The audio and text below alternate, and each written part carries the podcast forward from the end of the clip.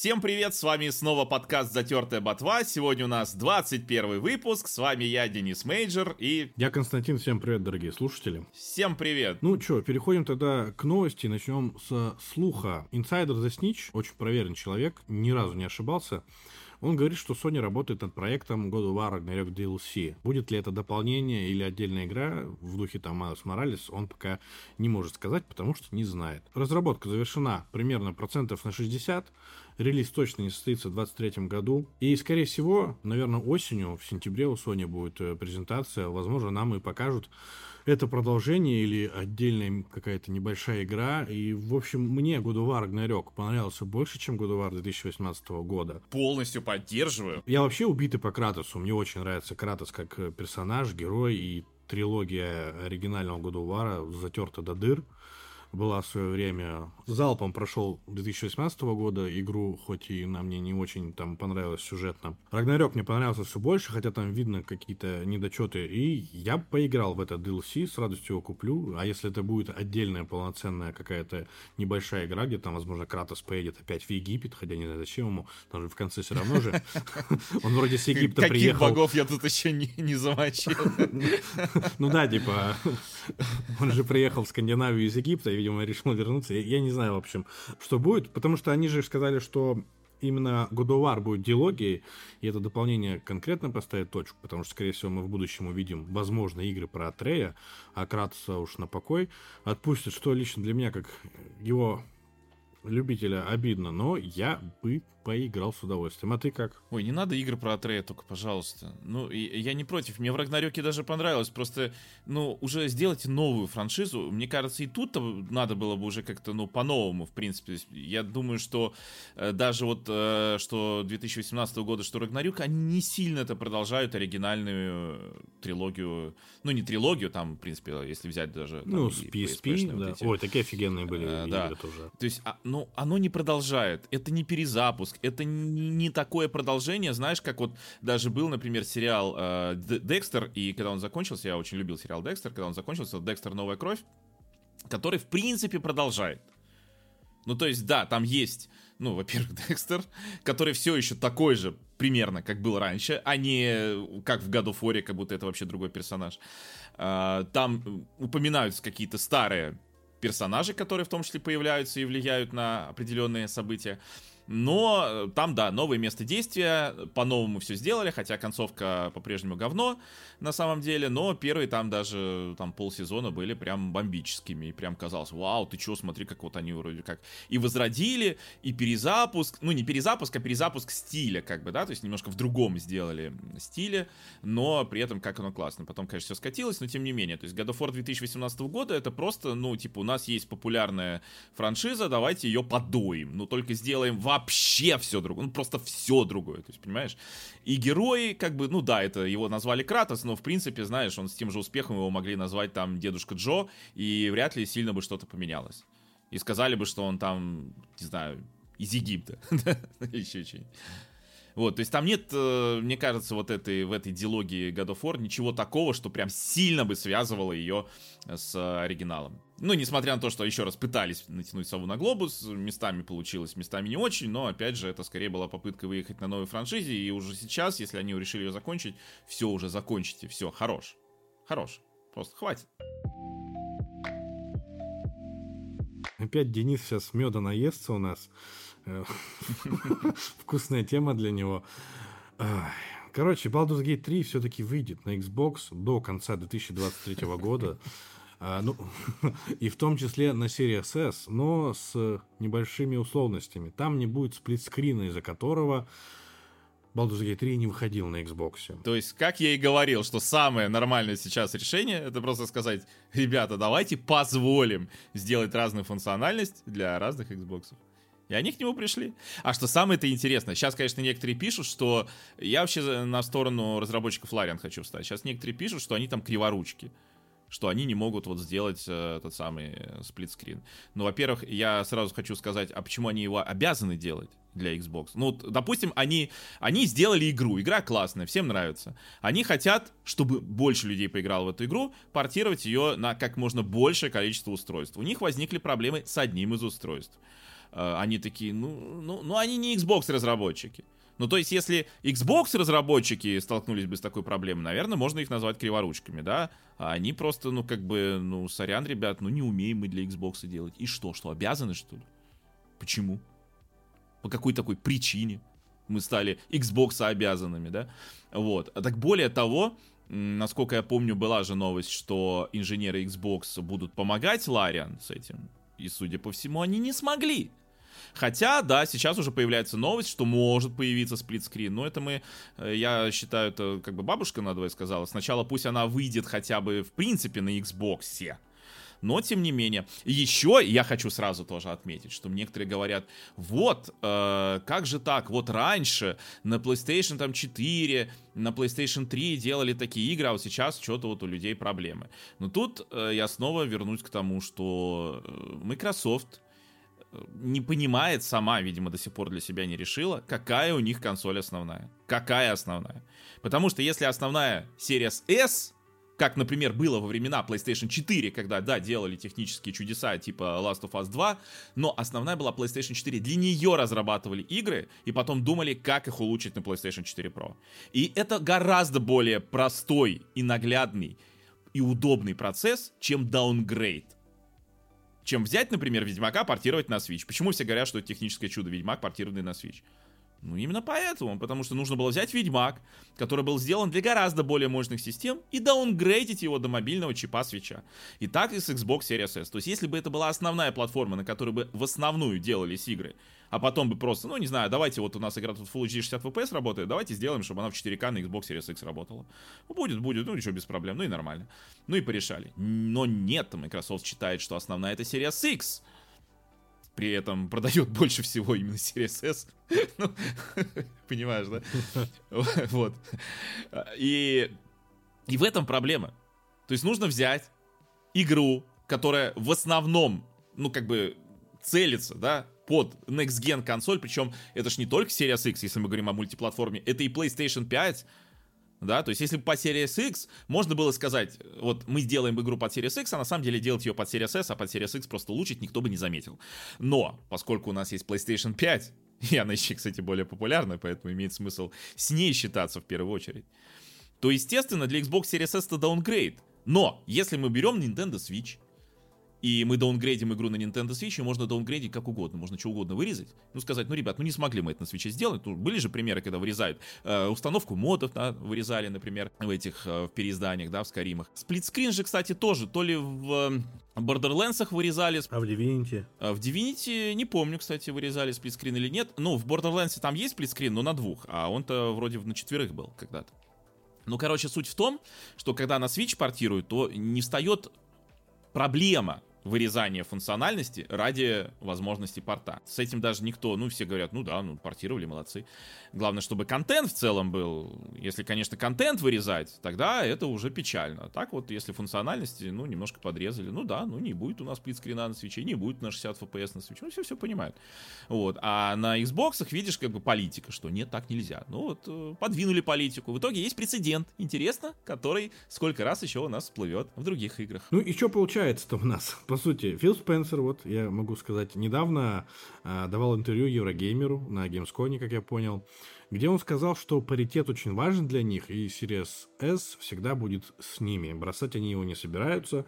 Потом мы читаем новости про Baldur's Gate 3, да, где паритет уже не так важен, как оказалось. Другие разработчики начали возмущаться тому, что кому-то позволено не следовать этому паритету, а кому-то нет. И, скорее всего, в будущем, наверное, все остальные разработчики, которые будут какие-то трудности при разработке для Series S испытывать, будут ссылаться на этот прецедент. И, возможно, от этого паритета откажутся и из документов уберут этот пункт. И в итоге мы получим консоль и консоль послабже, я не знаю. Вот, а не так, как это сейчас позиционирует Microsoft. Ну, мы же все знаем, а, откуда сейчас такие послабления именно для Baldur's Gate 3. То есть игра, которая выходит как вынужденный эксклюзив PlayStation в один день со Старфилдом, при том, что на ПК она уже вышла, набрала нереально огромные отзывы, что единственная игра, которая в этом году на данный момент может конкурировать с теркой по оценкам. И Фил такой, блин, ты прикинь, потерять эту игру из-за того, что они когда-то не очень хорошо подумали, выпуская Xbox Series S, видел троллинг в интернете, когда люди берут на своих Steam деках и показывают, как работает сплитскрин на Steam деке. Ужас какой, а. Ну, это смешно и, и одновременно не смешно. Это невероятно смешно. Я не знаю, я просто... Ситуация, ну, капец. Ну, представь, ты купил себе Series X, да, и ты веришь в Microsoft, и такой, блин, мне не нужны эти эксклюзивы от PlayStation, я переживу. И ты вот такой, о, Baldur's Gate 3 выходит, круто, круто. А она не выходит. Ну, то есть, пикари уже поиграли в начале августа, Sony Boy поиграют в начале сентября, а ты Билли Боя будешь ждать до конца а года. Ты, а ты потом читаешь, почему она не выходит, и ты, и понимаешь, она не выходит, потому что какая-то другая консоль, которую ты даже не брал и не хотел ее да, брать, да, вот именно поэтому, именно из-за нее у тебя игры нет. Ну, я бы испытывал фрустрацию, я бы так сказал. Вообще. Ну, то есть, почему?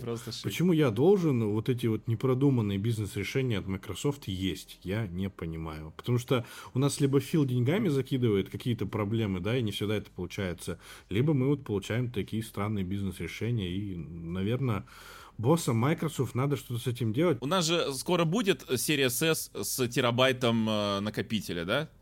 Ну, вот, может, потом сделают еще один Series S с 16 гигабайтами оперативки, кто знает, может, это поможет. Я, как владелец Series S, у меня немного уже это, свербит его скинуть, и проблема в том только, чтобы найти Xbox, с которым я не парился бы, да, с прокидкой этих портов DNS и тому подобное. Но я чуть-чуть уже об этом задумываюсь. Слушай, там что-то настолько все заглохло, судя по всему, как-то проблему очень легко и быстро решили. Там кто-то поднял свой сервак, который просто пробрасывает DNS, ты его прописываешь в этом самом настройках DNS ручных, и все. Это примерно то же самое, что раньше делали на PlayStation 4, когда медленно качало. Прописывали там яндексовские DNS, гугловские DNS, но сейчас прописываешь DNS какого-то чувака.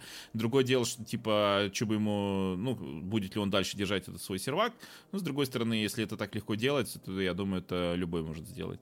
Вот, поэтому вроде как, я еще раз не узнавал инфу, но учитывая, что все успокоились, видимо, дело в этом. То есть, либо просто все попродавали Xbox, всем посрать, либо просто вот, вот так вот. Ну, я не знаю. Мне нравится Series S. Он компактный и тому подобное. И знаешь, вот если бы я играл бы на Series S Full HD 30 кадров, да, и возьмем графику, допустим, с PlayStation 4, я был бы доволен этой консолью, потому что мне больше от нее бы и не нужно было, потому что я бы понимал, что она больше не может.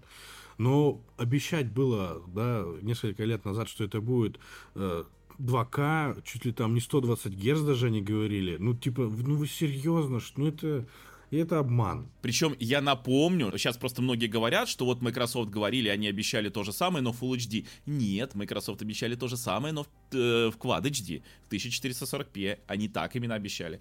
И я еще тогда, еще по первым тестам, когда вот делал превью, я говорил, что, ну, смотрите, вот дело не... Это не то же самое, там разрешение текстур другое. Не то, что разрешение рендеринга другое, разрешение текстур, дальность прорисовки. То есть это не то же самое даже на Full HD телевизоре. А особенно если мы говорим обратную совместимость, когда ты запускаешь игру с Xbox One, и она у тебя на Xbox Series S, выглядит так же, так же мыльно, с таким же низким разрешением. Никаких улучшений вообще нет. Ты думаешь, почему? Что я, чем я нагрешил в этой жизни? Компания Sony у нас тут наконец-то показала свой крутой элит-контроллер DualSense с дисплеем, я так это буду называть. Это устройство оснащено 8-дюймовым ЖК-экраном с разрешением 1080p, то есть Full HD, частота обновления 60 Гц. Это устройство позволяет удаленно подключаться к PlayStation 5 по Wi-Fi, чтобы запускать игры, установленные на консоли. PlayStation Portal включает в себя основные функции беспроводного контроля DualSense, в том числе у него будут адаптивные курки и тактильная обратная связь. Сама Sony заявляет, что PlayStation Portal это идеальное устройство для геймеров, в котором приходится делить телевизор в гостиной с другими людьми, или им просто хочется играть в свои игры с PlayStation 5 в другой комнате. Цена составит 200 долларов, поступит в продажу в конце 2023 года, ну и полноценных превью еще не было. Превью были, обзоров не было. То есть прям таких, чтобы много деталей осталось скрытыми, типа какая яркость, там, HDR поддерживается, не поддерживается, сколько точно по батарейке живет. То есть очень много инфы, к сожалению, пока до сих пор скрыты, пока есть только превью, такое ощущение, что они, ну, стараются тоже как-то изучать э, восприятие. То есть что люди думают вот об этой вот херне. А в довесок, да, вот э, здесь есть 3,5 миллиметровый аудиовыход, и, может, слушатели которые не читали новости, задумаются, а почему нельзя подключить Bluetooth наушники к этой штуке? А потому нельзя, потому что будет вот эта своя проприетарная какая-то технология, и вы сможете подключить к этой штуковине только вот новые наушники, которые также были представлены. Ну, я так понимаю, это проприетарная технология, ее нет э, в PlayStation 5, скорее всего. Я вот э, сначала, когда я же видос по этому поводу делал, ну, если кто-то не смотрел, можете глянуть,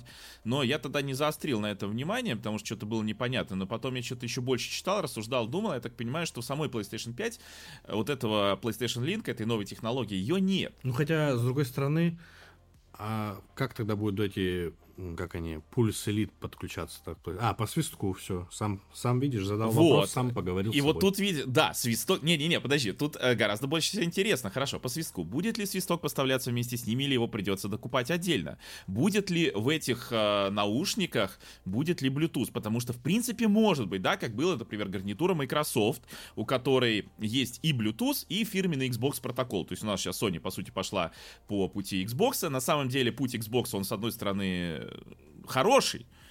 В том смысле, что собственный протокол, особенно для геймпада, потому что я вот сколько стримлю, играю, да, у меня там куча девайсов, куча радионаводок, куча всего, я могу сказать, что единственные геймпады, которые никогда не глючили без относительно того, что расположено между мной и консолью, как далеко я отошел, ну, если не совсем в кухню ушел и туда-сюда, это Xbox геймпады, причем как Xbox 360, так и Xbox One, то есть там используется свой протокол, который э, более надежен, чем Bluetooth по крайней мере, ну, когда вот он для используется для ограниченного, да, там, э, соединения какого-то своих, я имею в виду только устройств, не всего подряд, да, то есть он более надежен, чем Bluetooth. А, в этом смысле Sony молодцы, что тоже решили это сделать. Плохо, что так поздно, но хорошо, что решили. Другое дело, что, опять же, получается, в PlayStation 5 этого нет. Покупай свисток для подключения этих вот э, наушников новых, но, опять же, в Xbox гарнитуре есть Bluetooth. Мне не нравится звук Xbox гарнитуры, мне в целом в ней много чего не нравится, но там есть Bluetooth. Там есть и то, и то. Более того, Xbox гарнитура может одновременно воспроизводить звук из Bluetooth и по Xbox протоколу, но это было сделано, чтобы ты мог подключить их к своему телефону, тебе звонят, когда ты играешь там катку на Xbox, и ты можешь ответить по телефону, не меняя наушники, не снимая туда-сюда. Но, тем не менее. Вот, и я, то есть, очень надеюсь, я положил глаз на вот эту True гарнитуру, которые маленькие наушнички, да, которые выше будут вставляться. Я хочу себе такое, но я хочу это с Bluetooth, потому что я хочу к свечу подключать к мобиле. Мы оба считаем, что это бесполезная штука. Я правильно понял? Ну, я скажу так, опять же, это мало полезная штука. То есть понятно, что есть э, определенные юзер-кейсы, ну, даже вот это там, да, на диване играет, когда тебе телевизор занят, это все классно. Но почему бы, почему бы не сделать нечто больше? Потому что, опять же, это же, да, играть э, на экране, ну, это уже работает на смартфонах. Это уже есть. А тут даже Bluetooth, блин, нет, понимаешь? И тебе нужен наушники отдельные. Ну, ну, ну почему? Знаешь, почему там нет Bluetooth? Потому что это геймпад. Ты же не можешь к DualSense подключить по Bluetooth ничего. Потому что это геймпад тупо с экраном. Ну, оно так и есть. Поэтому там ничего этого и нет. Только 3,5 разъем, и ты сможешь подключаться к этому геймпаду с экраном только с помощью новых наушников. Вот и все. Это, по сути, геймпад. Не убедил. Вот не убедил. А, и кстати говоря, да, я снова, у меня немножко как главного фаната Wii U в нашей стране, меня немножко бомбит с того, что все говорят, Sony изобрела Wii U, Sony не изобрела Wii U. Потому что, несмотря на то, что это геймпад с экраном, с одной стороны, да, э, Wii U геймпад что позволял делать? Он позволял асимметричный геймплей асимметричный. Что такое асимметричный геймплей?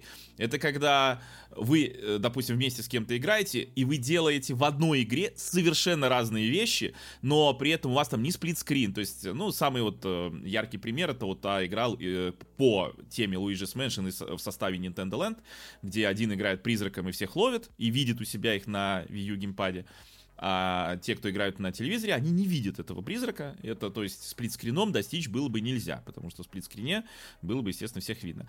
Вот. Во-вторых, на Wii U геймпаде в куче игр, в том числе там каких-нибудь мультиплатформенных, типа Batman Arkham City, э, Deus Ex Human Revolution, Splinter Cell, Blacklist, в этих играх был какой-то дополнительный интерфейс на U геймпаде, который позволял, там, не знаю, вот в Бэтмене там и гаджеты использовать, то есть ты просто тыкнул, у тебя гаджет используешь, используется, ты метнул батаранг, и ты батарангом управляешь прямо на этом геймпаде, прям вот там этот гироскоп, вот, и ты прямо им управляешь, вот так летишь. То есть очень много было, в том числе вот это удобств, когда ты мог открыть карту на этом геймпаде туда-сюда. Кстати говоря, Немногие помнят, но у Xbox 360 для первой Forza Horizon было приложение Smart Glass, которое, на мобильник, которое позволяло открыть карту на телефоне в реальном времени. То есть ты в реальном времени видел, где ты, грубо говоря, как GPS-навигатор. Ну, типа того.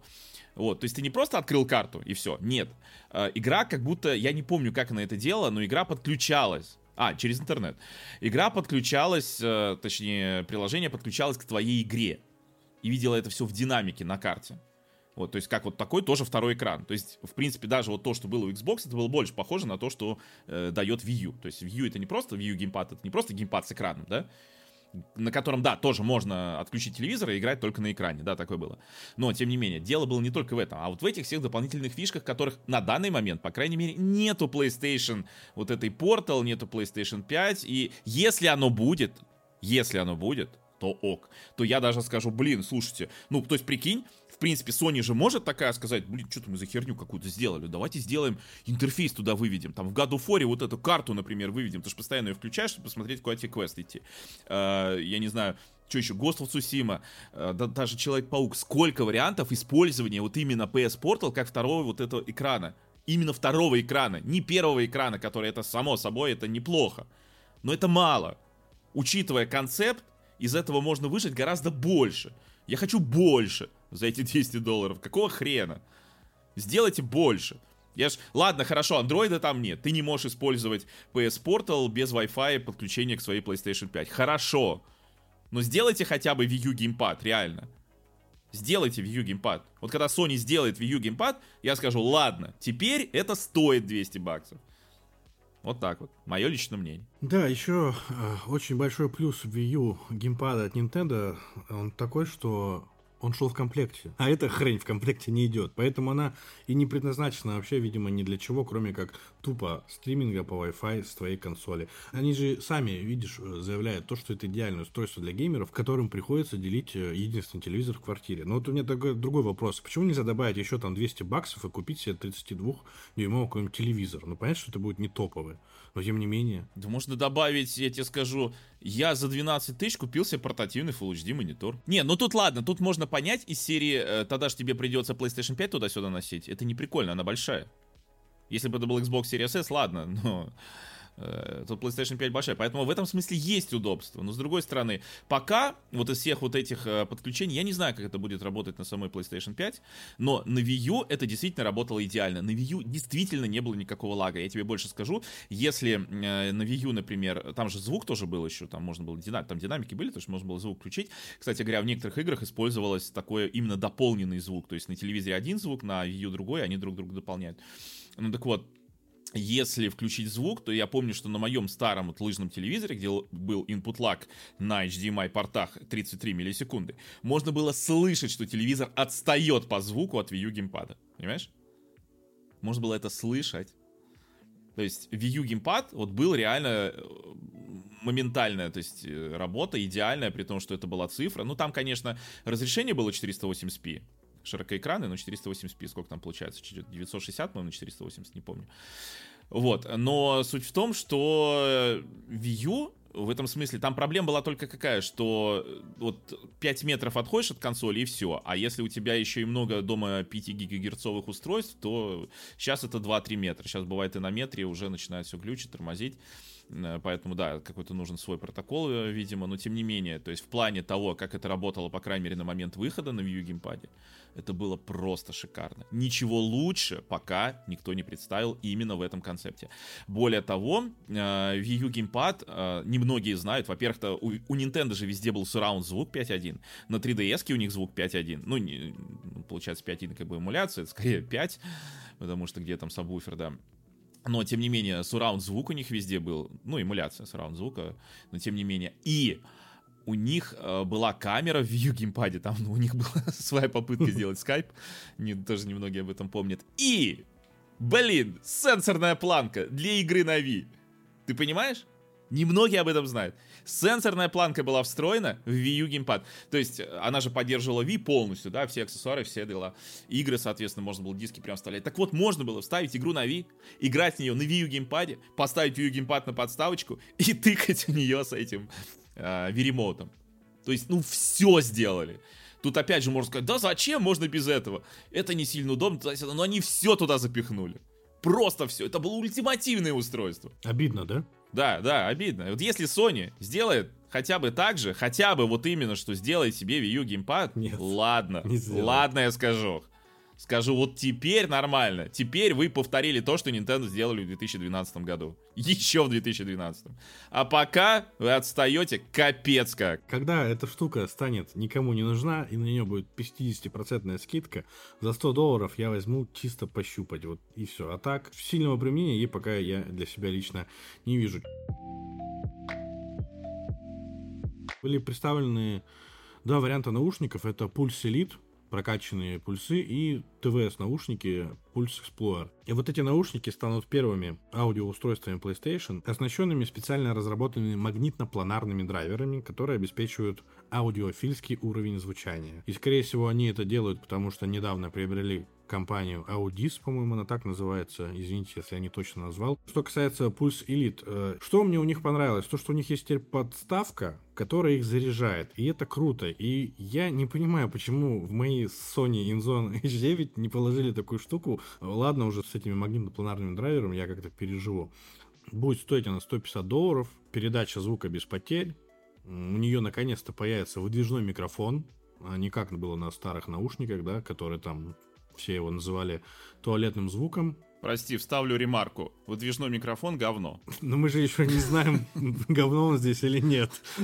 Нет, а он э, говно в плане конструкции. То есть сейчас, если посмотреть... Окей, давай я здесь тогда прокомментирую момент по поводу микрофонов. То есть сейчас, если посмотришь на рынок наушников, э, я просто давно уже тестирую, особенно ТВС-наушники, ты не представляешь, сколько я уже моделей перетестировал, и я тебе скажу так. То есть берешь, например, Samsung. Samsung, Realme сейчас, кстати, тоже, Jabra, Samsung, Jabra, Realme сейчас вот круче всех в этом смысле маленькие какие-то наушники, которые у тебя в ушах, идеально ловят звук, идеально отсеивают шумы, которые вокруг тебя. И то есть реально я даже вот э, тестировал, когда такие наушники, вста- вставал под вытяжку, голову прям под вытяжку, знаешь, включал ее на полную мощность и говорил там собеседнику, ты сейчас слышишь что-нибудь? Нет. Ну, типа, какой-то шумный момент какой-то возник и тут же пропал. Так вот, я к чему говорю. Не нужен микрофон выдвижной сейчас. Сейчас такие технологии захвата и обработки звука, что выдвижные микрофоны — это просто лишняя фигня, которая тебе мешается перед э, ртом нет никакого абсолютно смысла. И более того, то есть современные технологии обработки звука, они в том числе отсеивают сторонние звуки. То есть у тебя там рядом кто-то разговаривает, этого не слышно. Пылесос рядом работает, этого не слышно, либо слышно очень тихо. И, ну или там разговор рядом, да, людей там слышно очень тихо. Вот, поэтому э, основная причина, почему вот 10, 20, 30 лет назад был выдвижной микрофон, потому что не было этих технологий микрофон у тебя перед э, ртом, прям чуть ли не в рот засунут, да, и низкая чувствительность, и он ловит только твои звуки. И то он даже больше захватывал внешних шумов, чем эти современные технологии, которые не требуют выдвижных микрофонов. И то есть, если даже в маленькие ТВС-наушники можно встроить эту фигню, то эти выдвижные штуки совсем не нужны. То, что там был туалетный звук, вот в микрофонах у них раньше, так это проблема, что они микрофоны не умеют делать, видимо. Вот, у Sony, кстати говоря, если мы берем наушники Sony, то есть у них всегда классный звук, но с микрофонами, да, с микрофонами я могу сказать, Jabra впереди, Samsung впереди, вот, поэтому просто выдвижной микрофон, это реально лишняя вещь, которая мешает, чисто физически. Она может, сам микрофон себе может и хороший быть по себе, но он мешает. Если можно сделать без него, надо сделать без него. И сейчас уже любые китайцы умеют делать без него прекрасный звук. При этом забавно для многих было удивлением, что True Wireless гарнитура стоит дороже. True Wireless стоит 200 баксов. Но на самом деле, действительно, при сравнимом качестве компактные вещи всегда дороже. Потому что сделать что-то компактное требует э, большего, как это сказать, инженерского искусства, что ли, типа того. Поэтому чем компактнее вещь при том же качестве, она всегда дороже. Это нормально. Давай тогда к ним перейдем. Это Pulse Explorer, TVS наушники. Они тоже обеспечивают отличное звучание, поддерживают технологию фильтрации фоновых звуков на основе искусственного интеллекта. Также воспроизводит звук без потерь. И у них нет выдвижного микрофона. У них нет выдвижного микрофона, да. В комплекте идет зарядный чехол. Стоит это всего 200 баксов. И вот это я очень сильно хочу. Вот реально. Мне просто нужны теперь эти ага, наушники. Ага. Потому что иногда ТВС были бы удобны, там, знаешь, по-быстрому там сесть недолго, что-то поиграть, выйти и тому подобное. Ну, то есть, короче, мне нужны эти наушники, мне пофигу. Потому что они так же, как я и понял, Pulse Elite, они, у них будет Bluetooth в комплекте идти, и ты можешь э, пэриться к телефону. Подожди, с чего ты взял, что там будет Bluetooth? Вроде говорили, разве нет? Так в том-то и дело, что не говорили. Там будет PlayStation Link. А будет ли там Bluetooth, хрен его знает. Я как раз это и говорю, это очень э, загадочная тема, будет ли там Bluetooth. Если будет, то, конечно, шикарно, если там будет и PlayStation Link, и Bluetooth. Нет, подожди, подожди, вот. Вот для подключения к PlayStation 5 предусмотрен специальный USB-адаптер. Pulse Elite и Pulse Explorer могут одновременно подключаться к устройству с поддержкой PlayStation Link и устройство с поддержкой Bluetooth. Снимаю свои претензии. Нет, тогда это, это. Тогда это действительно. Ты понимаешь, даже у них есть Bluetooth, а в PlayStation Portal нет Bluetooth. Что за говно? Что это такое? Почему? Ну-ка добавили Bluetooth в PlayStation Portal, блин. Слушай, ну ты понимаешь, ты понимаешь, в чем дело? Ты думаешь, PlayStation Portal 200 баксов стоит? Нет, она стоит минимум 350 баксов. Потому что тебе наушники нужны. Ты что, как дебил, будешь сидеть с этими наушниками с проводной гарнитурой? Нет, конечно. Или у тебя телевизор занят, а ты сидишь в этой комнате и играешь со звуком. Да нет, конечно. Тебе нужна беспроводная гарнитура. И ты ее купишь. Поэтому эта штука не стоит 200 баксов. Эта штука стоит минимум 350 с оголовной гарнитурой, либо 400 с э, гарнитурой это сам. Поэтому меня и бомбится из-за отсутствия Bluetooth.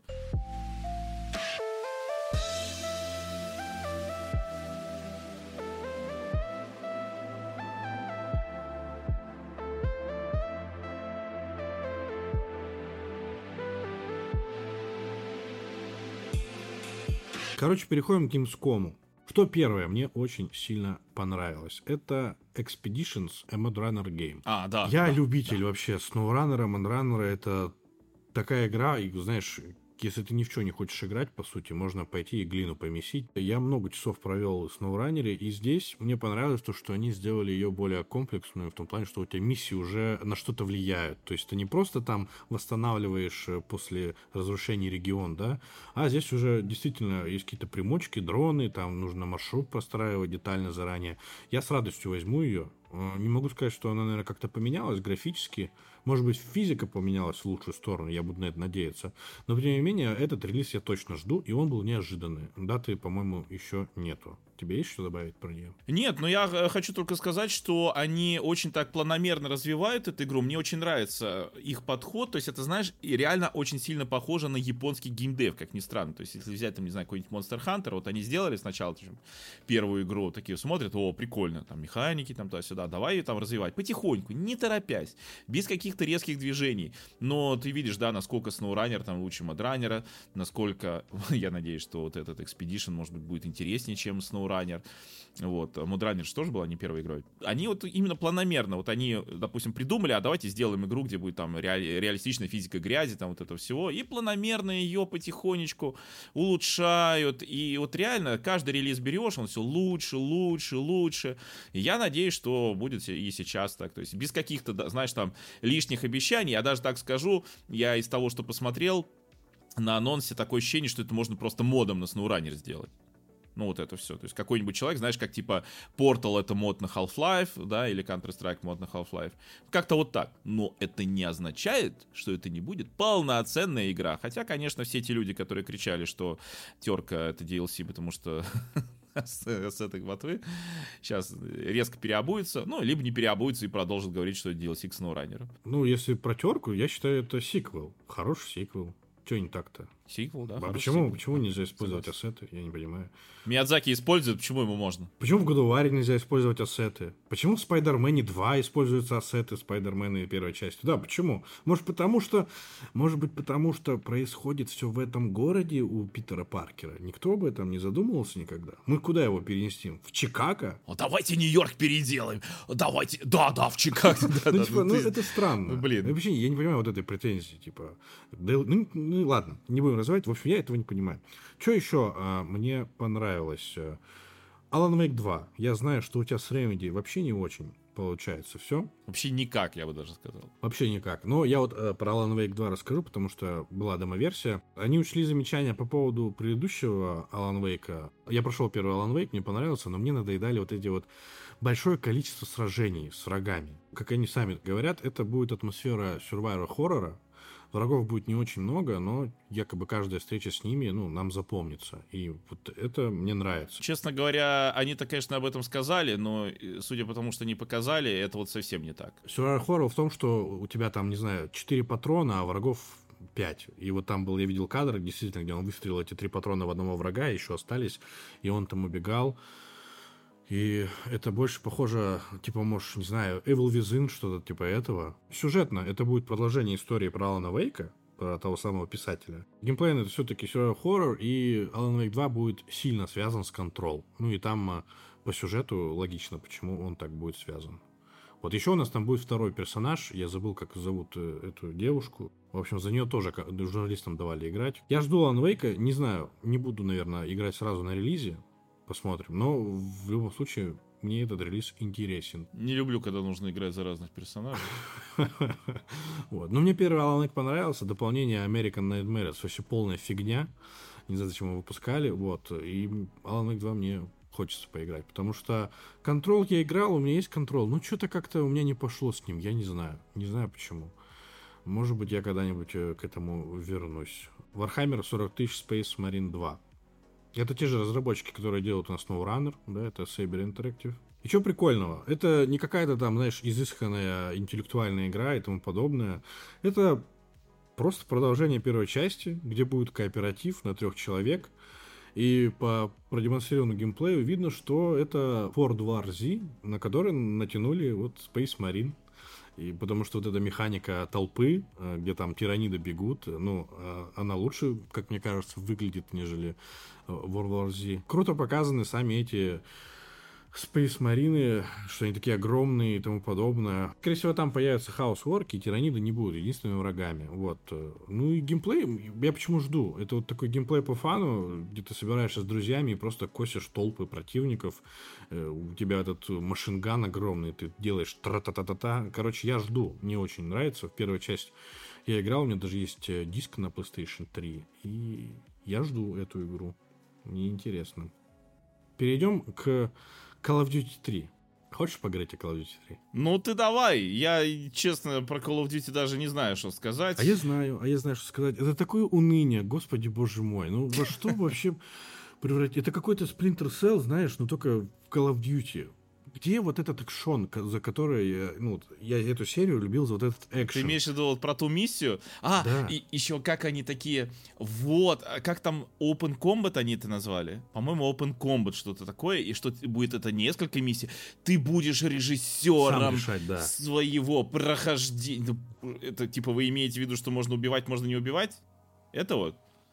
Вы, блин, в Project AGI поиграйте для начала. Да-да-да, вот именно, вот именно. Э, хороший вообще пример. Ну просто я не знаю, я вот прошел Call of Duty Black Ops недавно, там были стелс-миссии, они вообще, блин, не нужны. Я вот что говорю, что я любил серию Call of Duty за вот этот размах, понимаешь? Когда там самолеты, вертолеты, все взрывается, когда постановка офигенная. У колды была реально тоже классная постановка. Ну, не во всех частях, но в большинстве. В оригинале МВ-2 также спасали Капитана Прайса. И вот там была постановка, взрывы. А здесь какой-то э, непонятный стелс, который быстро превращается в потасовку уже в такую врубилово, и ты думаешь, а зачем? Почему вы не показали тогда на миссию стелса полностью? А, наверное, не показали, потому что стелс говно.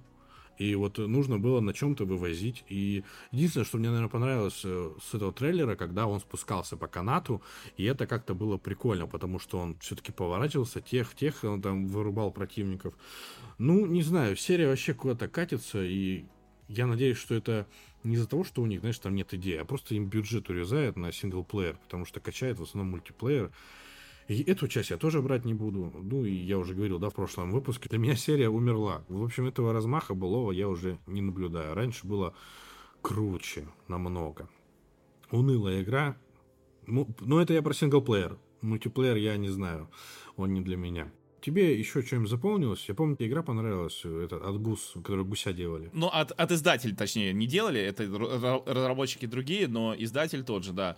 Называется Thank Godness You're Here. Это похоже на австралийское телешоу, но у нас, вроде говорят, тоже было. Слава богу, ты здесь. Э, вроде говорят, Пушной вел. Я не смотрел. Я просто, сказать, читал про ту игру и нашел, что была с похожим названием Thanks God You're Here игра, ой, не игра, а телешоу австралийское, где там надо было импровизировать, типа заходит участник в комнату, ему, его одевают в какой-то костюм, и он заходит в комнату какую-то, которая тематически как-то оформлена, ему нужно импровизировать, понять, что здесь делать, и, ну, в том числе на основе своего костюма. И, в принципе, в принципе, выглядит игра, ну, так вот там мультяшно, забавно. То есть я бы в такой поиграл. Непонятно, что делать. Игра про гуся мне, кстати, не понравилась. То есть я что-то ну, не понял для себя прикола. Но в целом, вот поиграть в игру, в которой надо не знаю, вот какой-то дичью заниматься, но с какой-то мотивацией было бы забавно. Ну, выглядит э, интересно. То есть это то, во что бы я поиграл. Я бы прям, я прям там, э, помню, стримил же этот Gamescom, чуть не засыпал уже, тут прям проснулся от такой игры, думаю, слушай, что-то занятно. Ну и на Nintendo Switch она выйдет, кстати, тоже. То есть там PlayStation 5, а, вообще PlayStation, ну, не только 5, я думаю. PlayStation, ПК и Nintendo Switch. Ну, минус Xbox. Еще у нас показали не на самом Opening Night Live, да, Stalker 2. Я посмотрел этот э, геймплейный ролик и тому подобное, но мне особо по этой игре сказать нечего, потому что я помню, каким выходила первая часть этой игры. Она была забагованная.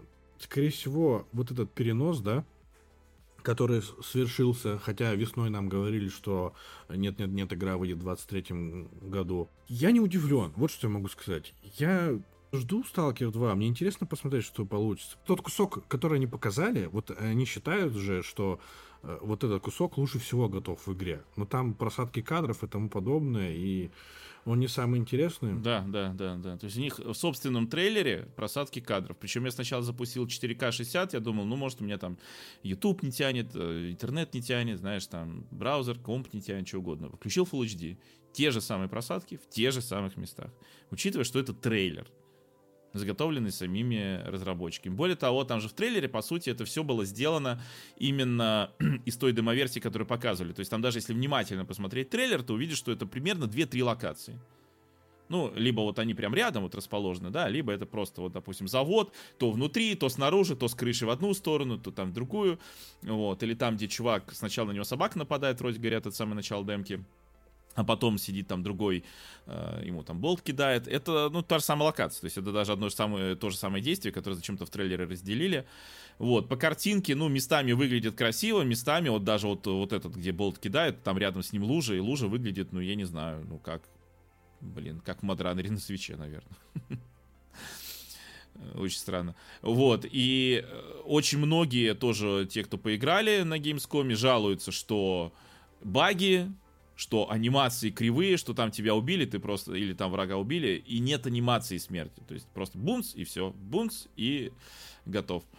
Вот. Э, Фил Спенсер поиграл, да? да. И тоже у него там что-то он стреляет, и раз, и на экране просто ничего, ничего не происходит, и на экране вы умерли. То есть что, почему, да фиг его знает, вообще непонятно. Вот, поэтому я не знаю, мне кажется, вообще ничего не понятно. То есть, учитывая, что если это самая готовая часть, то не готового практически ничего. Ну, то есть, прикинь, да, то есть, опять же, самая готовая часть, демка, которую они же показывают в трейлерах, где у них просадки кадры, то есть, они не смогли найти нормально, вот чтобы кадры не просаживались. С собакой там вот эти анимации выглядят просто страшно. Ну, то есть страшно не в смысле, что пугает, а в смысле, что вы что, собрались такое выпускать. Ну, не собрались выпускать, ладно. Ну, то есть это выглядит я не знаю, уныло. Видно, что игра явно не доделана, и не стоит ее, наверное, ждать э, в первом квартале 2024 года, как они говорят. Я буду смотреть Stalker 2 уже тогда, когда он выйдет. Вот так я могу сказать. То, что они показывают, как-то не, для меня лично не отображает сам геймплей и игру. В нее, наверное, надо больше играть, нежели смотреть. Первые сталкеры мне нравились.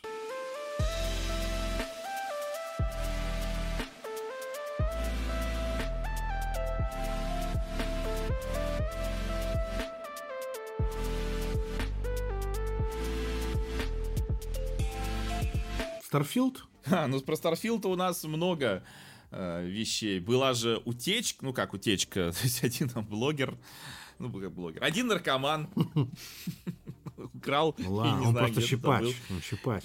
Физическую, физическую версию Старфилда и показывал снимая вертикально видео где был обрезан, естественно, справа-слева экран, зато было зачем-то видно, что у него по телевизорам стоит, и показывал это все 45 э, минут первых геймплея, из которых, ну, лично я увидел, что э, боевка выглядит абсолютно неинтересно, ну, стрельба. И вот эти взлеты-посадки, ну, которых, да, мы знали уже, что не будет ручного взлета, ну, то есть ты просто садишься в корабль, нажимаешь и оказываешься уже на орбите планеты. То есть того, что будет Star Wars Outlaws, что нам уже показали от Ubisoft, даже этого там нет. Кошмар, просто кошмар, я не знаю. А, и сейчас же э, стали еще утечка, что э, действительно ты не, не сможешь исследовать всю планету. У тебя будут просто открытые локации какие-то небольшие, которые будут ограничены в том числе невидимыми стенами. Как тебе такой, Илон Маск? Что я могу сказать по поводу Старфилда? Я ее уже перезагрузил на Xbox Series S. Я 6 сентября буду в нее играть. Я посмотрел этот 40... Э, не весь, конечно, но я потыкал. Я посмотрел, увидел там, как они и в шахту спускаются, создание персонажа, э, там атака на порт, я помню, была, что там первый полет. Ну, блин, это выглядит как игра Bethesda. Ну вот, что я могу сказать. Но это выглядит как игра Bethesda, но просто э, в чем проблема? Эм, они не тянут этот масштаб, вот что мне кажется. То есть они взялись за масштаб вот такой вот космический, да, галактический, они его не тянут. Ну не тянут, ну сорян. Они прекрасно делают э, миры, э, ну там Скарим, вот если взять там, ну Fallout, кстати, это совсем же маленький, там четвертом был мир, но тем не менее, прекрасно делают вот такие миры. Да, с несколькими городами, да, там все дело. Ну несколько планет, это всегда большая проблема. Очень многие и разработчики, и игроки вообще не задумываются о том, что это такое, вот сделать реально там планеты. Ну, потому что сделать планету, а потом дать тебе маленький кусочек по ней гулять, скажешь, а зачем мне тогда планета такая? Кто-то скажет, ну, блин, а что же, вот это же скучно по всей планете. Так сделайте, чтобы было не скучно. Ну, сделайте маленькие планеты. Ну, вот, э, да, например, если брать там No Man's Sky какой-нибудь, да, там слишком большие планеты, это тоже их минус. Но с другой-то стороны, они сделали в No Man's Sky бесшовный, на минуточку, переход между планетами хотя бы в рамках одной солнечной системы. Бесшовный, да, посадка, вот это все. В каком-нибудь даже Старлинке от Ubisoft сделано то же самое, да, там бесшовные эти самые э, ну, взаимодействие с планетами, то есть ты летишь, ты там в любое место садишься. И не знаю, Астронир. Вот Астронир — если брать вот где более правильный размер планет, чтобы их можно было прям вот все исследовать, это вот Астронир, либо вот это была приключенческая игрушка Outer Wilds, не Worlds, а Wilds, которая вообще одна из лучших космических игр, где действительно для разных планет не просто придумали разные биомы, причем один на всю планету, а придумали, как, как по-разному планеты эти работают механики. Там у одной планеты в центре черная дыра, сама планета полая, она периодически осыпается, там эти куски планеты на черную дыру летят, потому что там она сверху бомбардируется по по-моему, там с Луны, э, ну, на, Лун, на Луне этой планеты, там вулканы, что ли, которые бомбардируют эту планету. Другая там планета в виде песочных часов, там два таких этих шарика, с которых там перетекает, э, не помню, песок, вода или что. Вот, то есть там очень такие прям вот именно и фантазия, да, понятно, что это не сильно реалистично, но не в этом дело. Это интересно, и ты действительно можешь исследовать, в принципе, все эти планеты, ну, полностью ее пройти. Вот. А зачем иначе планеты делать? Ну зачем делать разные планеты?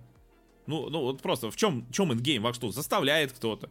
Просто часто люди так, знаешь, вот рассуждают. Я, например, говорю, вот мне там Fallout New Vegas не нравится, потому что э, мир пустой, потому что ну, просто пустыня. Мне говорят, ну так это пустыня, что ты хотел? Так я хотел интересную игру, я ж не заставлял разработчиков делать пустыню. Ну кто, что, это есть как будто, знаешь, вот как спички люди тянут, и разработчик вытянул сделать игру э, про космос, чтобы там было тысяча планет. Знаешь, вот, вот прям как карточка такая, знаешь, как в крокодил или там во что люди играют, и у тебя вот задача, ты, вот ты вытянул, все, ты не можешь отмазаться, ты должен сделать именно это. Я считаю, главная цель любого разработчика игр сделать интересную игру.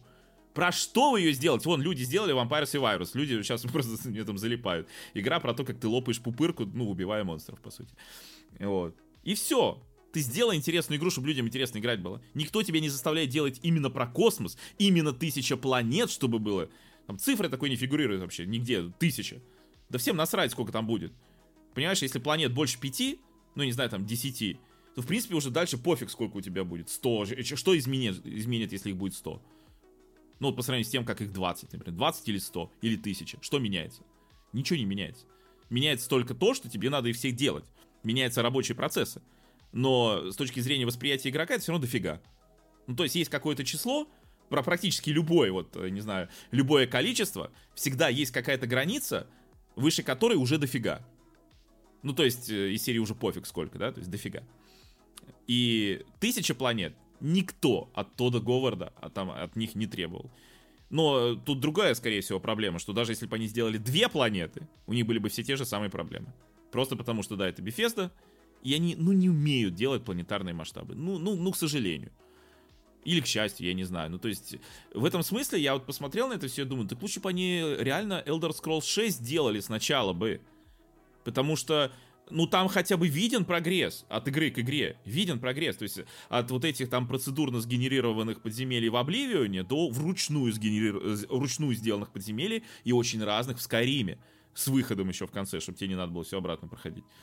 Вот. Причем не всегда эта дверь закрыта, а иногда это даже очень, э, так сказать, даже искусно сделанный проход назад ко входу, но так, чтобы действительно тебе не надо было топать назад, потому что в Обливине это капец бесит. То есть ты там два часа лазишь по подземелью, все зачистил, окей, теперь назад иди. Супер. Очень весело. При том, что оно скучное, потому что его сгенерировало, его сгенерировал компьютер. Вот. Э, поэтому вот где, да? И вместо этого они делают Starfield. Ой, мы сделаем игру таких масштабов, бла-бла-бла. Хорошо. Так получается, масштабов-то и нет. Ты просто как игрок должен запомнить, что у тебя есть тысяча планет, по которым ты можешь летать. А на самом деле у тебя просто может быть объем локаций такой же, как в Скариме будет. Только швов между ними будет еще больше.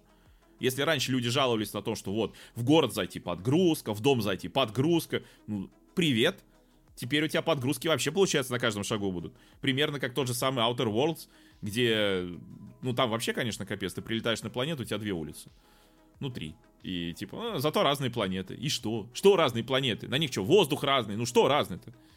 Почему? Вон, в Астронере я, мы с сыном проходили, там ресурсы разные на каждой планете, понимаешь? То есть ты летаешь на планету за определенными ресурсами, чтобы их там добыть, там газы разные, там условия прям сильно разные. На одной планете там сильные ветра, ну, например, можно поставить, поставить ветряную электростанцию, да, вот, на другой планете, там вот есть э, Атракс, самая сложная планета, на ней почти не бывает солнца, там на ней не так уж и много ветра, или, подожди, или ветра там много, ну, короче, там очень жесткие условия, там еще много этих всяких э, растений хищных, и ты понимаешь, чем каждая планета отличается. Вот по своему климату какому-то даже. Ну, по климату в No Man's Sky даже, в принципе, есть, да, там какая-то токсичная планета, какая-то холодная, какая-то жаркая. Вот. А тут, ну, окей, красиво. То есть пока я не знаю, надеюсь, хоть по климату они как-то будут отличаться, эти планеты, потому что, еще раз, никто не просил от Ода Говарда тысяча планет. Лучше сделать э, мало, но хорошо, проработано. А вот эти особенно невидимые стены, ну, это я не знаю, это, это плохо. Невидимые стены всегда плохо. Меня и в Зельде бомбило с невидимых стен, но их там мало, и ты попробуй еще заберись туда. А, тот же, например, Horizon, я помню, этот э, Forbidden West я играю, а там невидимая стена, она в середине вообще. То есть в середине места, до которого ты не можешь добраться. И там невидимая стена. То есть ты идешь, ну, поле, казалось бы, там вон даже какое-то животное вроде пробежало или что. А ты туда не можешь пройти, тебе говорят, все, ты не можешь дальше идти. И это в играх вот современных. Ради чего? Ради чего эти все терафлопсы, развитие технологий, новые графические движки? Ради того, чтобы ты снова упирался в невидимую стену? Найдите мне в Даггерфоле невидимую стену. Ну, найдите мне в Даггерфоле невидимую стену. А в Старфилде у нас их будет, судя по всему, дофига. Вот. Бомбит. Я понимаю весь там какой-то бомбеж в сторону этой игры, я не спорю. Я когда видел, как взлетает его космический корабль, я правда задумался, а почему действительно нельзя было сделать так, чтобы я видел, как он взлетает, хотя бы анимацию? Ну, потому что, ну, это же совсем, ну, то есть ты нажал и, и, и, и все. В элите на спектруме могли, ой, на спектруме не было взлета с планет, которая вторая была, вторая элита, там уже была такая тема, э, что можно было взлетать, прям садиться, а, а вот сейчас не могут. Я вот, э, как игрок, который оставил в Elite Dangerous, наверное, часов 600, на тот момент не так много было, что делать в игре, но тем не менее вот эта механика, как ты действительно учишься правильно приземляться на планету, у тебя там какие-то ошибки случаются. Поначалу это все интересно и круто, ну и там стыковка со станциями, но потом я уже себе ставил э, приблуду, короче, которая сама автоматически мне стыкует, потому что я уже устал. И я как бы сидел и думал, ну, в Starfield мне тоже нафиг не надо. Ну, хотя, с другой стороны, если игра про космос, то, наверное, это должно быть. Но я тоже удивлен тому, что не будет показа. Ну, очень глупо, да, ты залетаешь и бац, э, резко оказываешься уже, уже в другом месте. Ну да, то есть это прикинь, я не знаю, какая-нибудь игра типа GTA, ты сел в машину, и тебе показывают, как ты доехал. Да, да, в конце уже. Да, причем даже не показывают, как ты едешь, а просто вот все, ты уже приехал. Я вот сейчас вспомнил, у меня так бомбило в Ghost of Tsushima, что когда ты там подходишь, тебе нужно на лодке доплыть до корабля, там просто черный экран.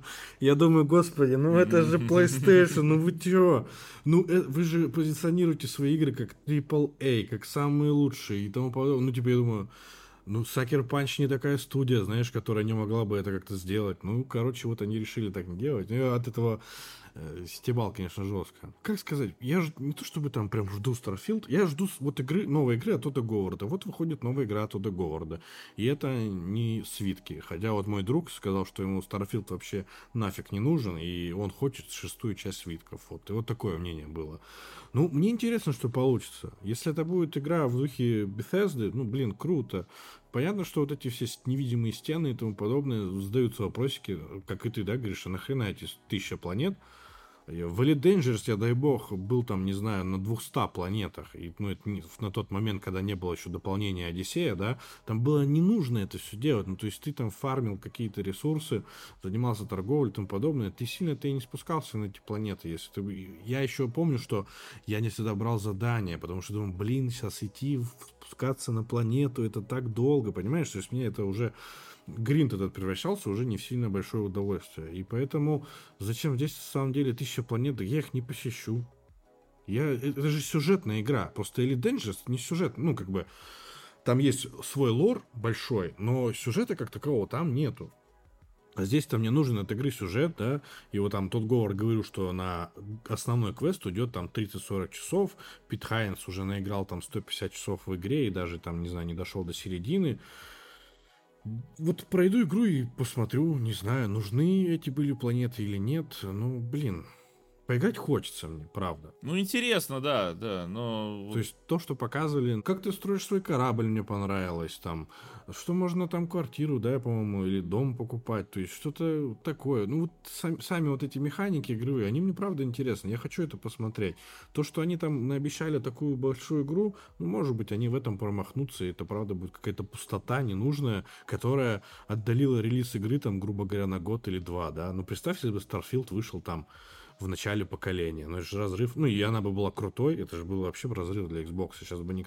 Сейчас бы поменьше уже, да, было гневных комментариев в сторону Microsoft. Хочу 6 сентября поиграть. Вот в среду сяду, прямо буду играть. Возьму блокнотик и буду записывать. Токсичные и нетоксичные комментарии. Можно еще добавить, что вот э, по поводу, когда выйдет э, Starfield, э, директор по маркетингу Xbox говорит, что Starfield это отправная точка, понимаешь? 2023 год, 6 сентября, и это только отправная точка для Xbox. Ну, спасибо. Да, отправная точка должна быть, была быть в 2020 году, конечно. Да, ну пришлось подождать еще три. Не, ну посмотрим, ну хорошо, ну если будет отправной точкой, ладно, что, ну... Ну просто, ну сколько... Я просто уже не хочу в это верить. Я из серии, ну сделайте, сделайте, сделайте, я скажу, молодцы.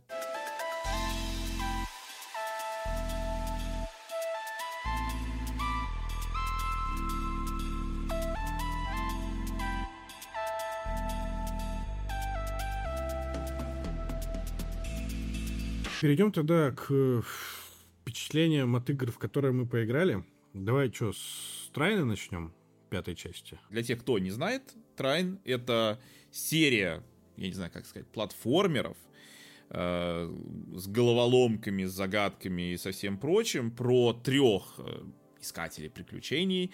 Там есть волшебник, который там может магию всякую кастовать. Есть э, этот, как его, рыцарь, который с мечом, со щитом. И есть лучница, ну, которая типа воровка, но еще и лучница, которая, естественно, стреляет из лука, там она подвижная, легкая, может э, цеплять тросы, там перемещаться очень по таким тонким тросам. Вот, и это уже пятая часть, которая выходит. Изначально тоже игры, они поддерживали кооп, это, в принципе, одна из главных фишек, можно было играть втроем. Сейчас, правда, можно играть в четвером, на минуточку, ну, по-моему, еще в четвертый можно было играть в четвером. Вот, там сделали режим, что может быть несколько одинаковых героев на экране. Раньше было жестко, что вы, допустим, вдвоем играете, и, допустим, ты э, рыцарь, второй маг. И ты переключился на лучницу. И тот захотел переключиться на лучницу. И все, не может, а может только на рыцаря, который теперь освободился. Ну, кстати, было довольно неудобно. Сейчас даже я бы сказал, с этим вот свободным режимом э, получше. Ну вот, сейчас уже все части вышли на Nintendo Switch. Первый, я помню, играл еще на Wii U. Не могу сказать, что я прям сильно фанат, потому что для меня она немножко приторная. Она слишком прям такая сказочная, сказочная. Там прям такая картинка, прям как будто ты в сказку попал. И музычка такая, она прям чарующая, сказочная. Короче, слишком, слишком приторно для меня. Но э, в целом даже пятая часть мне понравилась. Там, правда, еще юмор такой теперь пытаются, знаешь, э, как вот в мультфильмах такое делать. Вот. А, в пятой части тоже сейчас вот уже все, получается, части вышли на Switch. Они все есть, они все, правда, работают в 30 FPS. Ну, несмотря на то, что это, по сути, двухмерный платформер. То есть трехмерный, но с двухмерной механикой. Хотя у них, по-моему, подожди, в третьей части была попытка сделать полное 3D, но не зашло, видимо, фанатам. Вот, выпускает THQ Nordic. И на свече Сейчас пятая часть, соответственно, тоже. То есть это четыре игрока. Русский язык есть. Правда, нет русской озвучки. Раньше в первой части вообще нет русского языка. Дальше, по-моему, со второй части была русская озвучка. По-моему, даже в четверке была еще русская озвучка. Сейчас русской озвучки нет, но русские субтитры есть. Вот, так что можно играть, видите, в коопе. На джеконах там, правда, не поиграешь, потому что там очень много, на самом деле, управления. Там, особенно, когда этот маг кастует э, там всякие штуки, там прям надо указывать. Хотя сейчас сделали сильно удобнее управление. Я помню, что во второй части нужно было прям рисовать куб, этим, ну, геймпадом, прикинь, сидишь, э, куб рисуешь каждый раз, когда тебе нужно кастануть, вместо того, чтобы просто, блин, кнопку нажать. Ну вот сейчас они сделали, что можно теперь просто кнопку нажать, там теперь и куб, и планки такие можно делать, там все поворачивать. И прохождение многих головоломок, оно сильно напоминает Legend of Zelda Tears of the Kingdom, только в упрощенном варианте и в 2D. Ну, то есть в 2D имею в виду двухмерной, двухмерной механикой. То есть там реально нужно тебе, я не знаю, воду куда-то налить. Ну вот давай сиди думай, что тебе туда там, как тебе воду налить. Причем там очень много вот этих э, коллектейблсов, которые опыт увеличивают, там можно обилки прокачивать. Ну как бы не то, что прокачивать, ну да, прокачивать, это что-то типа прокачки. Вот, и собираешь эти всякие зеленые склянки с опытом, и чтобы их достать, они часто так скрыты, то есть там очень много вот таких головоломок, которые завязаны на физике, либо на чем-то таком. То есть там реально местами прям сидишь и думаешь, и как, блин, это сделать? Но в отличие от Зельды, где можно, как правило, сделать все ну, кучей способов. Здесь, ну, есть официальный способ и есть способ, который вот можно как-то зарашить. Бывает, что ты там как-то протолкнулся, вроде бы и не так, как задумали, но так, как у тебя получилось. Но в целом все равно, то есть довольно забавно. Я бы даже сказал, что сейчас пятая часть мне понравилась больше предыдущих, потому что, ну, больше особенно там какой-нибудь э, первый и, наверное, второй, потому что вот именно стало и удобно управляться, и красиво так все, конечно, нарисовано, может быть, даже менее приторно, чем это было раньше, то есть более так, э, не знаю, не то что более серьезно. Я не могу вот даже, знаешь, сформулировать вот это ощущение, которое вот у меня раньше всегда было, вот от, особенно от первой там трайн, прям какой-то приторности, но в целом, мне кажется, получше. А, вот, игра уже, подожди, когда же она там выходит? 31 августа, вот. Так что кому вот хочется коопа на Nintendo Switch, причем вот это тот э, вариант коопа, который мне нравится больше. Не так, что тебе заранее дали роль, и вот, пожалуйста, либо меняйся геймпадами, либо исполняй свою роль. А так, как ты именно сам определяешь, что, кто, как будет делать. Тем более, что за счет того, что теперь можно взять, ну, это режим, тоже один из э, режимов как он называется, свободный, что ли, режим. Потому что есть классический режим, где тоже только один герой на экране. В смысле, одного вида. Вот, а есть режим вот этот. И там, э, ну, можно действительно там в два рыцаря, например, там просто боссы есть. И вот с боссами, конечно, удобнее иногда бывает рыцарем драться. Я играл в первую часть Трайна, и только в нее. Ты играл один? Нет, я играл в коопе. Вот. И, ну, она мне понравилась, но не прям так, что я был в восторге от нее. Я вот сейчас посмотрел геймплейный трейлер, и э, ну, к пятой части она сильно изменилась внешне, как минимум. И по механикам, ну, блин, ты даже, может, меня немного заинтересовал. Остальные части я пропускал. Я хотел как-то купить на Nintendo Switch, там продавали трилогию, потом уже и 4 игры в одном паке продавали. Но я что-то как-то думал, блин, ну не знаю, как Трайн, Трайн, а тут как-то... Я вот купил на большой скидке, подумал, ну блин, такая скидка была на пак из четырех игр, и я ее купил, ну мы с сыном так поиграли. Но первая часть, я честно скажу, то есть не очень сейчас заходит. Первая, там вторая, может быть, четвертая, потому что вообще пятерка очень сильно на четверку похожа. Они, они прям вот, их можно прям перепутать, у них интерфейс одинаковый практически. Вот, и в этом смысле, да. А вот предыдущие, особенно вот, я, правда, не попробовал в коопе тройку, которая с 3D уже, ну, где можно прям в 3D перемещаться. Но в целом, мне кажется, вот если ищете там с кем поиграть, особенно такой, знаешь, не сильно сложный, то есть не хардкор какой-нибудь, где там из серии можно с женой, там, с девушкой, с сыном поиграть. То есть вот в таком плане, наверное, даже норм.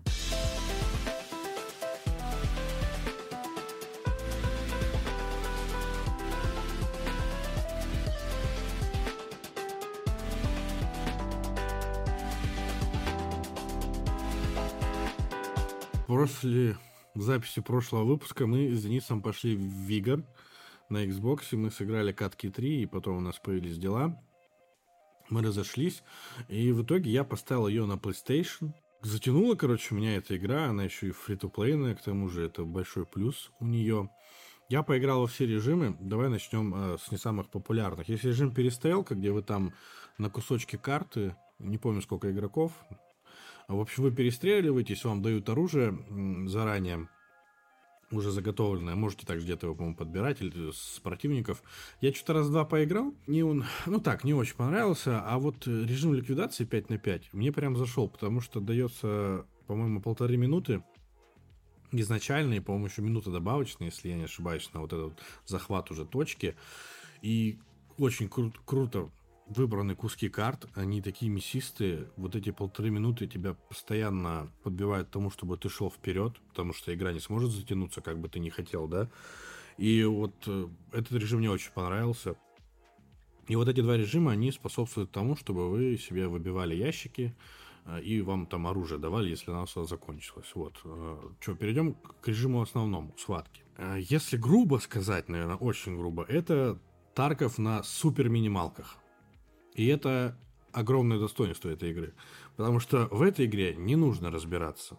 Мне Тарков тоже нравится, но отдаленно. Ну, там нужно много макулатуры прочитать или знать людей, которые уже все знают в этой игре, и вас будут, как вот меня там вводили, как контент-туриста. Иди сюда, возьми то, сделай то. Я бы только поправил, не нужно разбираться, чтобы начать играть. То есть ты можешь начать полноценно играть, и при этом не зная почти ничего об игре, вот, э, потому что основные механики тебе прям быстро объясняют, прям на месте. Ты доходишь там до радиостанции, тебе говорят, что такое радиостанция и для чего она нужна.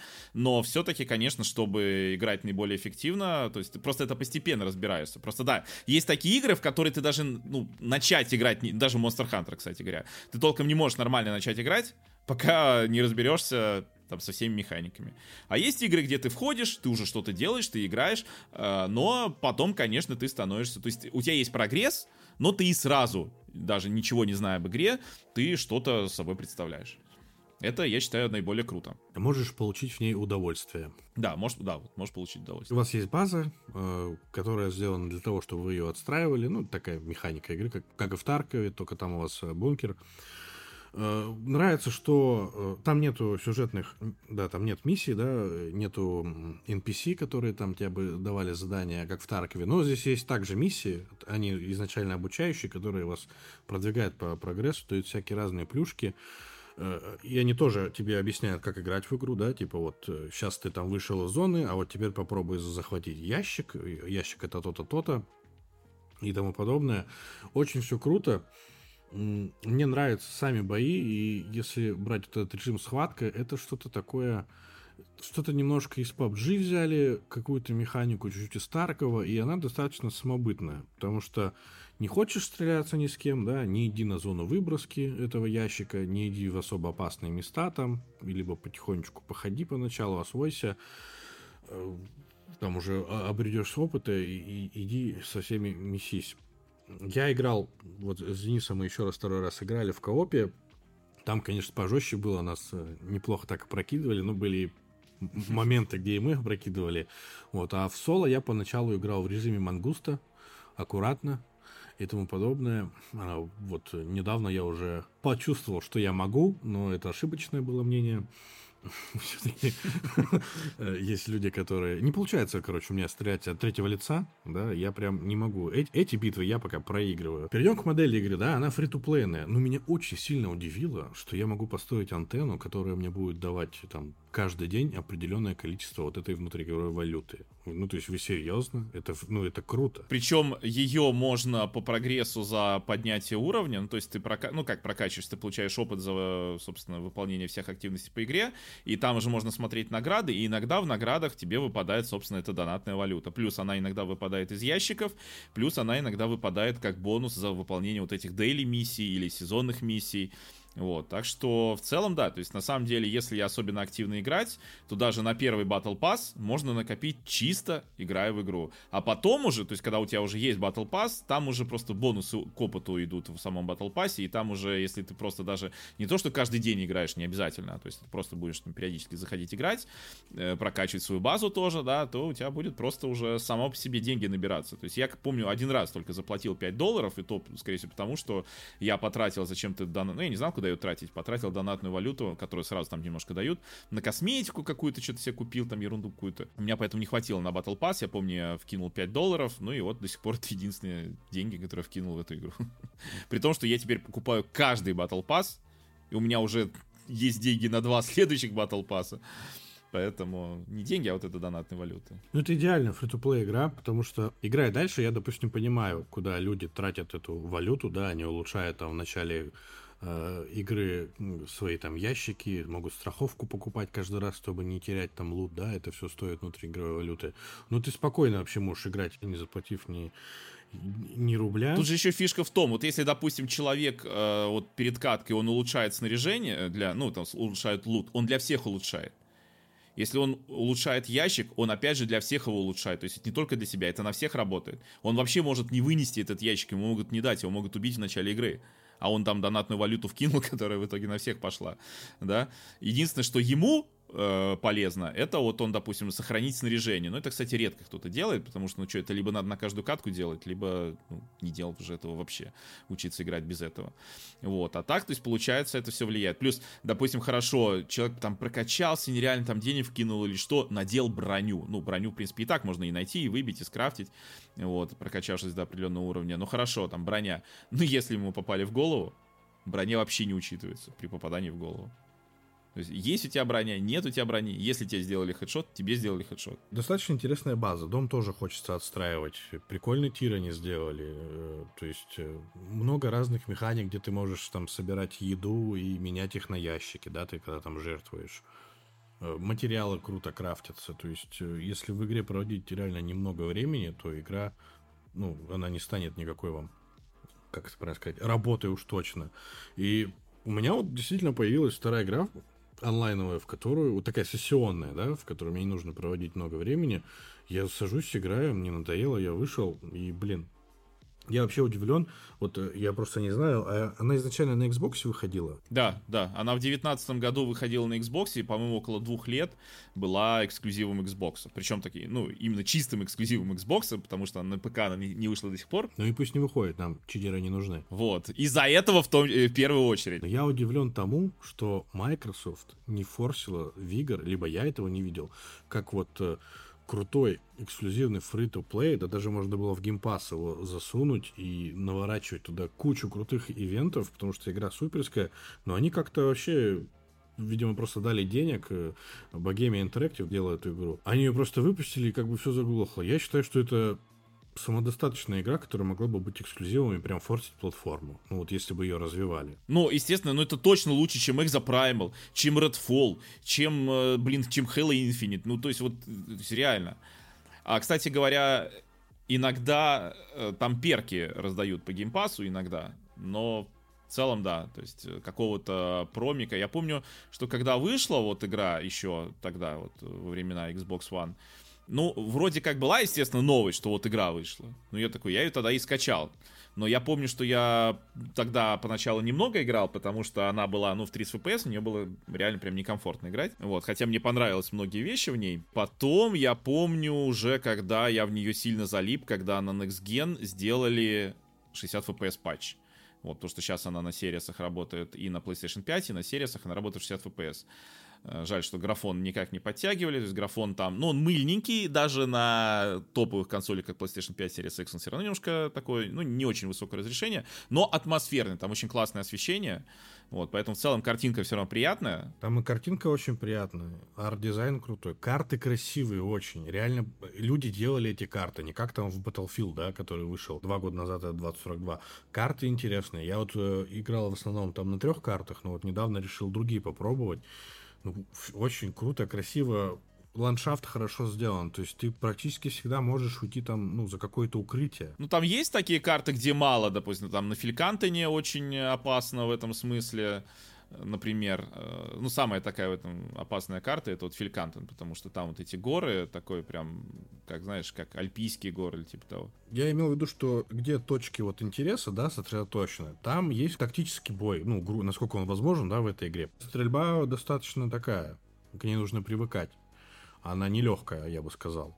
От, даже от первого лица, если сравнивать стрельбу в Battlefield и в этой игре, ну, Вигор намного более симуляторно выглядит в этом плане. Я, возможно, надеюсь, что они графику обновят, потому что это Unreal Engine же у них движок. И в целом ни, никакого труда им не составит ее обновить, если они захотят. Но они, видимо, сильно больше всего работают над контентными апдейтами, потому что у них э, под новый сезон, у них выходят, во-первых, э, регулярно там новые пушки, новые какие-то э, эти предметы. То есть они, каждый сезон, он э, приносит какой-то новый контент, в том числе. Контент именно геймплейный, поскольку сюжетного нет ничего вообще в игре, да. Карты новые добавляют, ну, где-то каждые, наверное, два сезона добавляют новые карты. Я помню, что в позапозапрошлом сезоне появилась карта Мирен, но только для перестрелки, то есть ограниченный участок. Потом они сделали уже Мирен полноценной картой в следующем сезоне. Сейчас э, вот в последнем сезоне новой карты нет, есть только новый пулемет Гатлинг, э, 21 заряд, но зато он как снайперка, то есть он с оптическим прицелом, прям ложишься и тра-та-та туда. Очень тоже такое сбалансированное оружие в целом. Они балансили, кстати, тоже некоторое оружие. То есть я помню, был, вот, например, пулемет М249, когда появился. Э, он был такой прям имбовый, у него было 200 патронов в заряде, при том, что он легкий. Да, он дорогой, но он легкий и 200 патронов. Но потом они понерфили, они сделали 100 патронов. Вот. Но при этом все равно, то есть постоянно что-то новое. Вот каждый сезон что-то действительно добавляют. В этот раз, правда, мне не сильно понравилось обновление. То есть раньше была вот такая механика с поиском так называемых нычек. Э, по картинке. То есть находишь фотографию и можешь э, понять, где нычка спрятана. То есть если ты найдешь это место, которое на фотографии обозначено. Но эти нычки, поскольку они и так были, ну только они, допустим, пустые, и только одна нычка на всей карте из 30, например, да, которая там есть, она заполнена. Можно было их и так выкапывать, когда ты уже помнишь карты. Возможно, они сделали для этого, чтобы вот ты, не, не найдя какой-то предмет, не мог все-таки выкопать.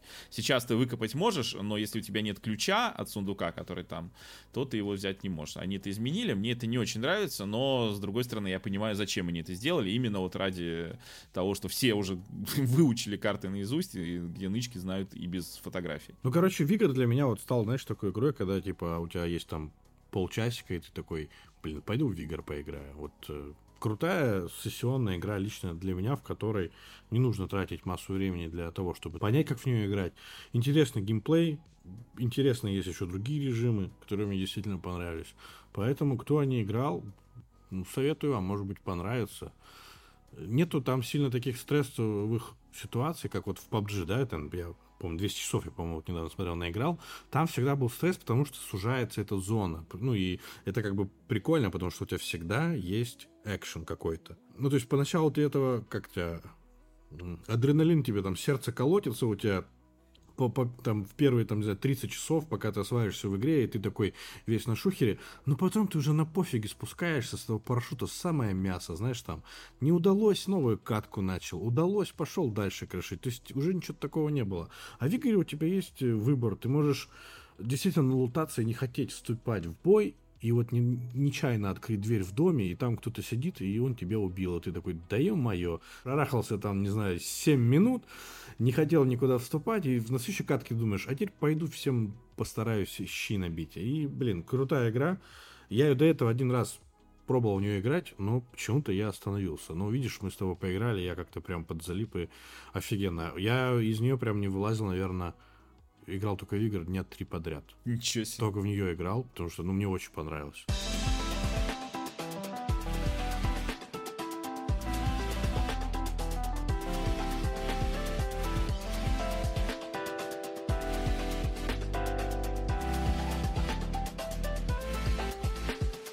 могу пару слов вот сказать про Red Dead Redemption на свече. Я ж тут э, стримил, значит, у меня был стрим по заявкам, и мне заказали Red Dead Redemption 2. Вот я в него вернулся, мне же просто, когда я вот, значит, выложил свое мнение про Red Dead Redemption, мне такие пишут, вот, там переобулся, ты же там ругал. Хотя я первую часть особо не ругал, я говорил, что мне не сильно заходит, но как бы к первой части мне особо претензий не было. Вот, а ко второй, да, вот, мне вторая не сильно нравилась. Я сейчас вот вернулся в нее, ну, как бы уже, можно сказать, привыкнув и даже получая какое-то удовольствие от первой части Red Dead Redemption, в которой я сейчас играю на свече довольно много, вот, я сейчас вернулся в вторую, вот на стриме чисто. И я могу сказать, вторая действительно, на мой взгляд, хуже. Причем по многим параметрам. Причем даже, э, как ни странно, по техническим параметрам. Там же до сих пор не сделали 60 FPS даже на Next Gen, да? И играя там получается, что я такой думаю, а почему меня 30 FPS во второй части бесит больше, чем в первой? И потом я понял, почему. Знаешь почему? Почему? Потому что там камера трясется постоянно. Вот ты скачешь на лошади, у тебя камера постоянно трясется. А это никогда отключить нельзя? Ну, я пробовал, вот я на стриме искал, я не нашел, как это отключить. И я потом запускаю первую часть, и я вот скачу на лошади, и камера не трясется, камера стабильна. А, соответственно, чем больше движения, а движение в 30 FPS, ну, и вот как бы получается такой эффект. Потом, честно говоря, я настолько привык к цветопередаче первого Red Dead Redemption, и она мне настолько нравится в ассоциации вот с этим вот Диким Западом и всем, что полное отсутствие цветокоррекции, ну, то есть там просто естественный цвет, да, во второй части, он даже воспринимается, знаешь, как мультик. я не знаю, это странно. Я помню, когда только вышла, я думаю, какая классная графа. Но она классная во второй части. Но я не знаю, я ее вижу сейчас как мультик. То есть, наиграв первое, ну, приличное время, я второй захожу и думаю, блин, какое-то все как Дисней смотрю. Ну, может быть, это вопрос, это привычки, естественно, это не вопрос к хейту игры. Но что мне точно меньше нравится, это герой. Ну, во-первых, сами миссии, да, то есть в первой части ты сам по себе. Первой части у тебя изначально есть мотивация, причем ну, тебе дают сразу несколько мотиваций, то есть ты, э, тебе дают, говорят, что вот тебе нужно с этими, с Уильямсоном разобраться, да, и потом он тебя подстреливает в самом начале игры, то есть у тебя как бы сразу это самое. Тебя спасает Бонни Макфарлейн, и тебе, ты сразу думаешь, блин, как-то действительно ее нужно отблагодарить за это. И тебе там про семью вот это диалог, да, что ты там, ну, по сути, ради семьи, можно сказать, это все делаешь. И у тебя сразу много точек, которые цепляют тебя почему ты и зачем делаешь, и что ты, собственно, делаешь, что, что у тебя вот за цель, да, в целом, вот в игре. Это же сюжетная игра, в сюжетной игре должен, должна быть цель какая-то. Вот. Это вообще главное отличие сюжетных и несюжетных игр. То есть, если в игре не дается четкая цель, это ну, не сюжетная игра уже. Даже если какие-то события происходят, ну а в чем? Вот, ты должен же как-то... Арка персонажа, она от чего-то к чему-то должна строиться, правильно? Вот. И, а во второй части, то есть тебе что говорят? Ну, как бы мы банда, и нам деньги нужны, и все. И ты как мальчик на побегушках, этому что-то сделал, этому что-то сделал, и каждая миссия превращается в непонятно что, э, то есть в перестрелку, и ты не понимаешь, зачем ты это делаешь, этот Артур какой-то он то ли вот он в некоторые, знаешь, его там персонажи как будто он брутальный воспринимает, а какие-то, а ты смотришь, ну он тюфяк какой-то, ну непонятный. То есть Джон Марстон, вот у, у Джона Марстона у него вот именно именно в первой части, не во второй, где он тоже появляется, а в первой части у него идеальное сочетание какой-то брутальности э, в меру доброты, в меру агрессии какой-то. То есть у него он какой-то для меня персонаж более цельный, более интересный, ну или более подходящий, может быть, для меня. А Артур, он какой-то что-то какой-то хилбили такой вот персонаж, но при этом почему-то его воспринимают, ну кто-то как хилбили его воспринимает, а кто-то типа, нет, Артур, ты там такой секой. Ну и я вот, честно, не понимаю. То есть там во второй Red Dead Redemption нужно наиграть часов 20, чтобы у тебя появилась внятная мотивация. Ну там она появляется. Ну, часов 20. Мне кажется, это много. Ты как, ты что думаешь? РДР первый я прошел. Три раза играл в первую часть РДР. Два раза я его дропал. Ну, я, кстати, тоже, да, я его дропал, да. Третий раз прошел. Ни одну часть GTA я не дропал ни разу. А вот RDR 2 я запускал и начинал играть пять раз где-то. И каждый раз я ее дропал на разных местах, но она мне нравится, но я не могу вот найти настроение под нее, потому что лично для меня это медленная, размеренная игра, где ты можешь пойти сделать миссию, потом мне такой, пойду порыбачу, пошел порыбачил. Ну, то есть я не нравится все по большей части в этой игре. Мне, наверное, мне сам этот Артур нравится. Знаешь, я тебе могу сказать, в первый РДР было весело играть во вторую часть мне грустно играть за Артура. Вот что я могу да, сказать. Мне да, грустно. Да, да, мне его да, жаль, да, понимаешь? Да. Мне его... Я не такой сижу, ага, думаю, блин, ага. я не хочу вот сейчас грустить. Мне действительно жаль этого персонажа. А в первой части я вот так думал, блин, там же не рассказывают, кто ты такой. И непонятно, почему тебя вообще застрелили в начале. И когда тебя стреляют вначале, такой, блин, а что а чё дальше-то будет? Это вообще основной герой или нет? Вот потом там тебя лечат и тому подобное. И у тебя действительно, как говоришь, появляется мотивация узнать узнать, кто ты, да, точнее, узнать, кто этот персонаж, почему он сейчас э, поменялся, когда он там раньше был бандитом, и нам показывают, э, как он, Марстон, да, в первой части он уже взрослый, а во второй нам его показывают как дурачка.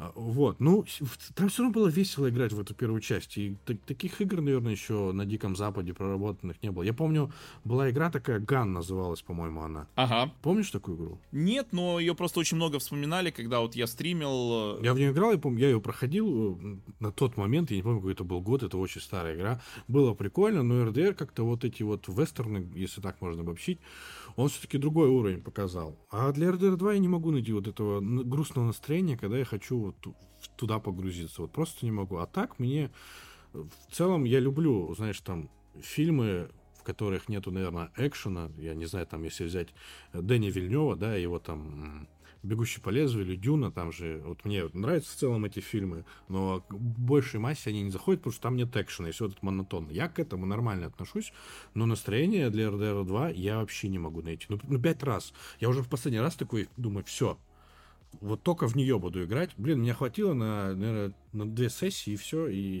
я опять ее э, стер со своего SSD, и вот надо как-то к ней вернуться, надо ее пройти. Я даже играл в RDR онлайн. А, я тоже пытался, я не смог. Нет. Ну, я тоже. Ну, во-первых, там э, сами Рокстеры, они как-то хрен забивают на этот режим. Я вот смотрел каких-то блогеров, и многие недовольны там, что происходит неинтересно и подобное. Ну, я пытался в него играть. Вроде было даже интересно поначалу, но я также потом дропнул. Надеюсь, когда-нибудь э, в очередной раз установлю RDR 2 и все-таки его пройду. А первая часть мне нравится. Я жду картридж на Nintendo Switch очень сильно. Просто хочу картридж. Не факт, что я его запущу, но мне он нужен. Будем прощаться тогда с нашими слушателями. Да, спасибо, что слушаете нас. И спасибо, что вы с нами. С вами был Денис Мейджор. С вами был Константин. До следующего выпуска. Пока. Пока.